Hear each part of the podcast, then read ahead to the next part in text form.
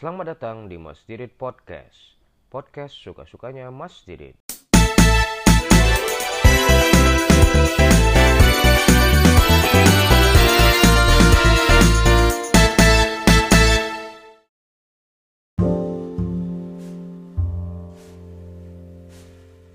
Halo teman-teman, Mas Didit Podcast balik lagi.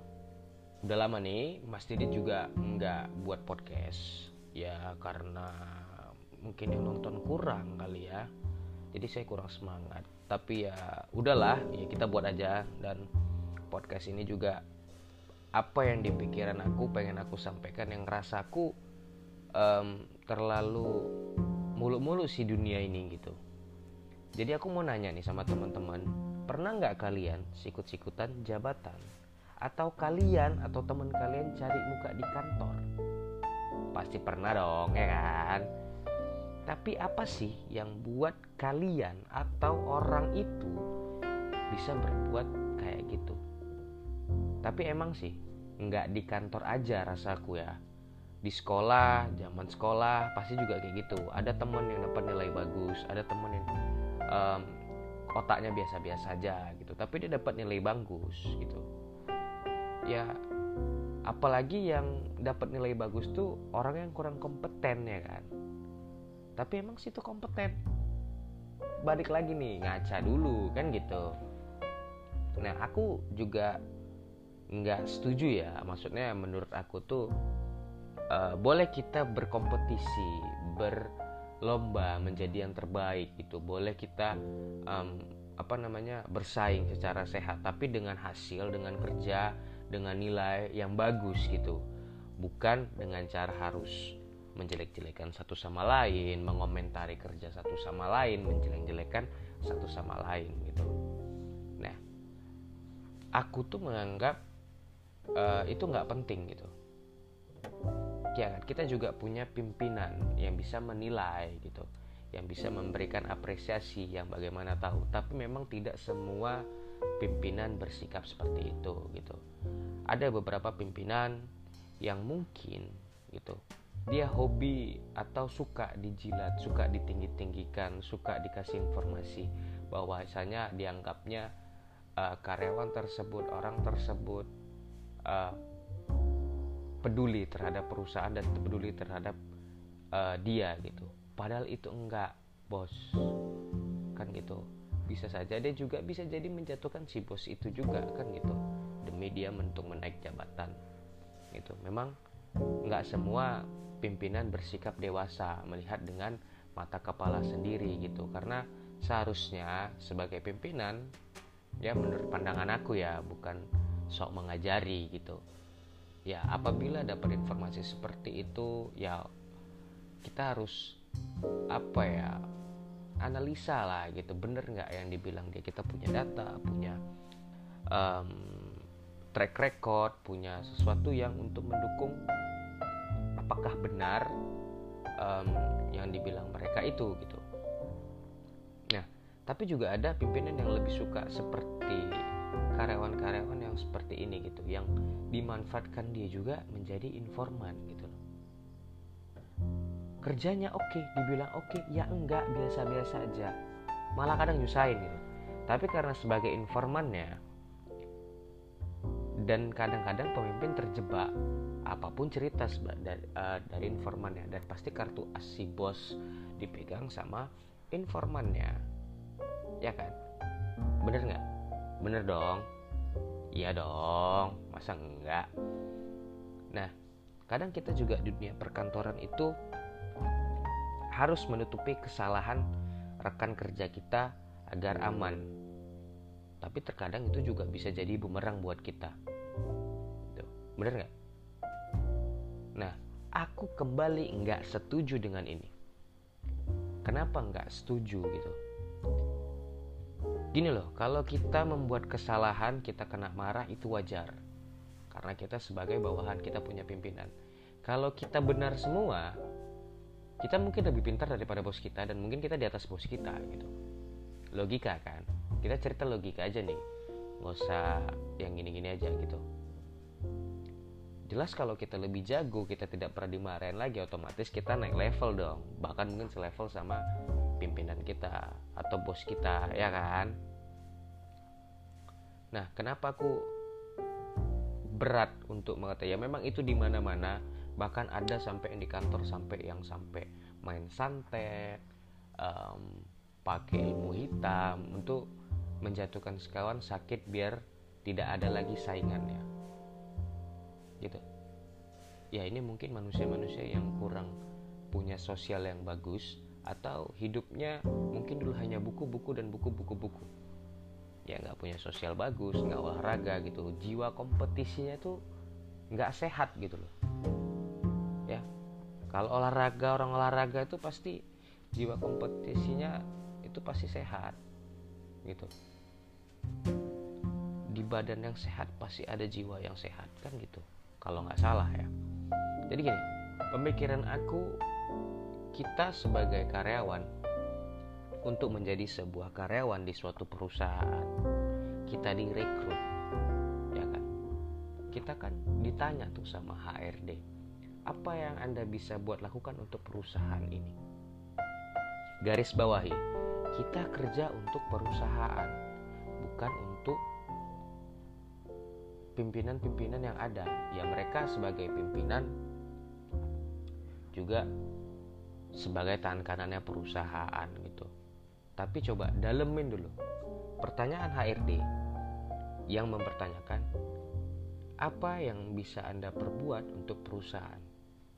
Kenapa saya bisa kenapa saya harus menerima Anda di perusahaan ini itu garis bawahi. Itu garis bawahi ya. Kita bla bla bla bla bla kita ngomong saya berkompeten pak begini begini begini. Saya jujur saya bertanggung jawab. Tapi terkadang itu hanya di HRD doang. Setelah kita di sudah terjun di dunianya kita tidak melakukan itu gitu. Malah kita kadang bekerja hanya bukan untuk perusahaan hanya untuk kepimpinan kita atau hanya untuk pribadi kita. Itu salah. Ya kalau kita mau memang seperti itu ya kita punya perusahaan sendiri kan gitu. Ya. Kita bekerja untuk perusahaan bagaimana perusahaan bisa berkembang dan menjadi bagus dan nggak rugi dan nggak bangkrut. Bener dong. Ya kan? Nah ketika kita tahu ada yang salah tidak sesuai dengan SOP ini sudah lari dari jalurnya ya kita bukan maksud untuk menjatuhkan orang lain gitu loh tapi kita kan cari cara terbaik solusi untuk perusahaan gitu. Memang kadang kita dianggap menjatuhkan orang lain. Kalau aku sih nganggapnya orang yang seperti itu orang yang masih berpikiran untuk dirinya sendiri gitu untuk bekerja untuk diri sendiri. Memang benar kita bekerja untuk cari nafkah untuk makan untuk kebutuhan kita. Tapi kita butuh loh sama perusahaan. Ketika perusahaan itu bakal hancur kita juga akan hancur. Ketika perusahaan itu sukses balik lagi ke kita walaupun tidak semua gitu. Ada yang melupakan. Ya kita mungkin bisa cari tempat yang lain. Tapi selagi kita bekerja di perusahaan itu kita harus menjaga kerahasiaan perusahaan itu sendiri dan bekerja untuk perusahaan gitu. Sebagaimana perusahaan itu harus untung tidak rugi gitu loh. Nah, ketika kita dianggap menjatuhkan orang karena kita membuat laporan ataupun uh, komplain kalau ini ternyata kita udah salah nih udah dari udah agak sedikit lari dari jalurnya. Nah balik lagi kita tuh kerja untuk perusahaan. Yang terbaik itu buat perusahaan apa sih? Kalau kita udah buat kayak gini kita udah jalur ke miring nih efeknya kita tahu nih bakal gimana. Kalau perusahaan itu hancur kita juga hancur cuy. Itu juga udah nggak bisa nih gitu kan? Tapi emang bahaya buat teman kita yang salah kalau kita melaporkan seperti itu. Kita kadang mungkin berpikir dalam otak oh kalau aku laporin kasihan nih dia punya anak punya istri punya keluarga yang harus dinafkain ya. Kalau mungkin dia um, kesalahannya disengaja ya memang tetap salah gitu kan. Ya mini contohnya korupsi ya di agama juga dilarang gitu kan yang mengambil yang bukan haknya gitu. Kan gitu sedangkan hak yang kita terima aja kalau belum kita sedekahkan dua setengah persen itu juga salah gitu loh. Apalagi yang memang bukan hak kita kita ambil. Kan seperti itu. Misalnya contohnya korupsi nih gitu kan. Uh, otomatis kita tahu kita uh, laporkan itu gitu. Karena kita merasa dirugikan kan gitu. Ya jelas. Memang bukan kita uang bukan uang kita yang diambil uang perusahaan. Tapi uang itu kan untuk gaji kita. Misalnya perusahaan lagi bagus kalau misalnya nggak di, dikorupsi duitnya mungkin bisa nambah untuk bonus kita atau gaji kita kan gitu tapi juga kadang yang membuat masalah nih ya kan? Si rekan kerja kita atau uh, kita gitu loh melakukan kesalahan yang tidak disengaja hilaf atau apa ya namanya manusia nggak ada yang sempurna kan gitu. Ya kita SOP apa pun itu kan nggak bisa juga um, bener kali gitu loh. Pasti ada salahnya gitu loh. Emangnya kita Tuhan yang tidak punya kesalahan kayak gitu. Nah kadang perusahaan selalu mengambil kebijakan yang terlalu buru-buru. Oke kita pecat. Oke kita buang dia nggak kayak gitu sih sebenarnya gitu. Kalau aku yang mungkin jadi di sana posisi seperti sana ya kita harus tengok dulu nih masalahnya apa. Kenapa bisa berbuat seperti ini? Kita kan punya penjelasan dan segala macam. Oke kita cari solusinya. Hukuman ada yang namanya teguran SP1 SP2 SP3 itu kan bisa kita buat. Ya wajar tapi tidak langsung dengan yang kejam-kejam amat lah kan gitu perusahaan di sini dan pimpinan PPN harus berpikir dewasa dong. Kan gitu. Ya kita mencari solusi ambil jalan terbaik gitu. Jangan hasil keputusan yang menuduh atau menjudge kita. Kita itu cari solusi masalah bukan cari perkara. Kan gitu. Terus kadang kita kalau memang terlalu yang membela perusahaan itu kita pasti ya apa ya bukan membela sih sebenarnya. Kerja yang bener gitu loh yang udahlah nggak usah mulu-mulu ini peraturan perusahaan kerjain nggak korupsi nggak nyeleneh dari SOP ya buat yang terbaik gitu loh. Ya kalau waktunya kita mau menunjukkan skill menunjukkan kinerja kita tuh nggak perlu cari muka gitu nggak perlu menjilat nggak perlu yang siap pak hadir pak ah nggak perlu kayak gitu kayak gitu. Tunjukin aja kerja kita tunjukin hasilnya hasil itu nggak akan membohongi gitu loh. Walaupun kita bakal tidak disuka pimpinan atau dipikir tapi mereka nggak suka tuh dalam hal apa? Dalam hal yang bukan kinerja. Banyak orang um, di dunia perkantoran itu karena nggak suka sifat yang seperti ini nggak suka yang ini gitu loh. Tapi dibawa-bawa ke pekerjaan. Itu nggak bisa ya gitu. Aku juga misalnya kerja punya bawaan anggotaku sifatnya seperti ini gitu ya aku nggak suka sama sifat dia bukan dia. Tapi itu nggak bisa dibawakan jadi masalah pribadi masalah pekerjaan pekerjaan ya. Katakan biasa tuh pimpinan nggak suka sama kita kita lambat naik jabatan atau segala macam. Kita harus jilat lah lu pandai lah buat begini begini begini. Jadi kita selalu dibuatkan masalah gitu. Ketika hasil kita bagus pun kita kayaknya nggak nggak bagus tuh begini. Tapi percayalah pasti di antara 100 orang. Ya 50 sih memang mungkin. Yang berjiwa tuh aku nggak suka sama dia tapi kerja dia oke. Okay. oke okay, kita promosikan. Itu baru pimpinan bos. Mantap. Gitu loh maksud aku. Ya kan? Kita banyak musuh. Pasti kalau kita orang jadi seperti yang jujur dibilang sok jujur lah padahal tingkah masih yang bukan yang ibadah bagus-bagus sekali lah. Yang masih mabuk-mabukan lah yang gini lah gitu. Loh itu kan pribadi masing-masing ya gitu kan. Tapi sok jujur sok apa namanya um, sok munak lah munafik lah dibilang. Kita pasti dibenci begini begini dijauhin. Terus nanti kita ya banyak lah namanya kita sebagai orang kantoran orang rambut sama hitam isi kepala siapa yang tahu? Kan seperti itu gitu. Nah tapi kalau aku sih orangnya nggak ngambil pusing ya. Mau orang suka sama aku apa enggak atau pimpinan suka atau enggak gitu yang penting aku berikan yang terbaik apa yang aku punya gitu. Kalau ketika aku salah aku dimarahin ya aku terima. Ya wajar-wajar aja. Tapi ketika aku salah ya mungkin ketika aku tidak salah aku bukan melawan yang kita mungkin berargumen gitu loh. Ya siapa sih yang mau ketika uh, kita nggak salah tapi kita dicari-cari kesalahannya ya? Pasti marah kan. Dibilang pelawan ya kita bukan melawan. Harga diri kita dipijak-pijak di situ gitu. Tapi kalau kita beneran salah kita ya nggak boleh ngelawan. Namanya kita juga salah. Ya diam berdiri dan terima gitu. Bersikap dewasa sih sebenarnya karena dewasa itu bukan ditentukan dari umur dari cara bagaimana pola pikir kita itu berkembang kan gitu. Ya.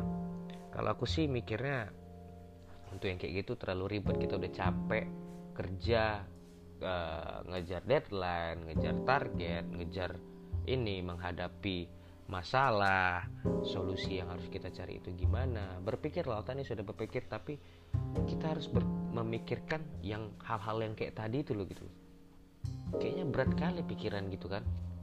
Sementara kita kerja tuh kan ya udah kerja yang benar sesuai dengan SOP sesuai dengan yang ada lah peraturan yang ada gitu. Tapi harus memikirkan hal-hal yang di luar. Kerjaan yang nggak penting sih sebenarnya yang berlaku gitu. Aku mikirnya rezeki itu udah ada yang ngatur ya. Kita bekerja secara jujur secara bagus secara baik gitu kan. Ya walaupun kadang kita pasti ada lah ngular-ngular sedikit ya wajar kan gitu. Kita penat ataupun segala macamnya tapi kita kerja yang baik yang benar ya untuk perusahaan. Um, apa namanya ya bilang ya bersungguh-sungguh lah gitu. Karena ketika kita dizolimi gitu karena kita dianggap sebagai provokator sebagai atau apalah yang ingin menjatuhkan seseorang gitu.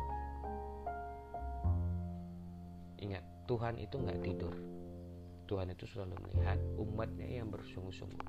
Jadi santai aja. Tapi kalau kira-kira nggak sur kali kalau bertumbuh juga nggak apa-apa ya kan. Tapi jangan pula di perusahaan. Kalau memang kita udah nggak sur kali udah ngenes kali. Yuk bertumbuh aja yuk gitu. Kira-kira nggak apa-apa lah kalau menurut aku gitu. Karena kekonyolan-konyolan manusia ini kadang-kadang harus digembleng dulu kepalanya baru sadar gitu. Intinya bersikap dewasa aja. Toh kita udah kerja di suatu dunia perkantoran per di dunia perusahaan ini uh, iri udah pasti ada. Ya kan? Sifat-sifat jelek itu pasti ada.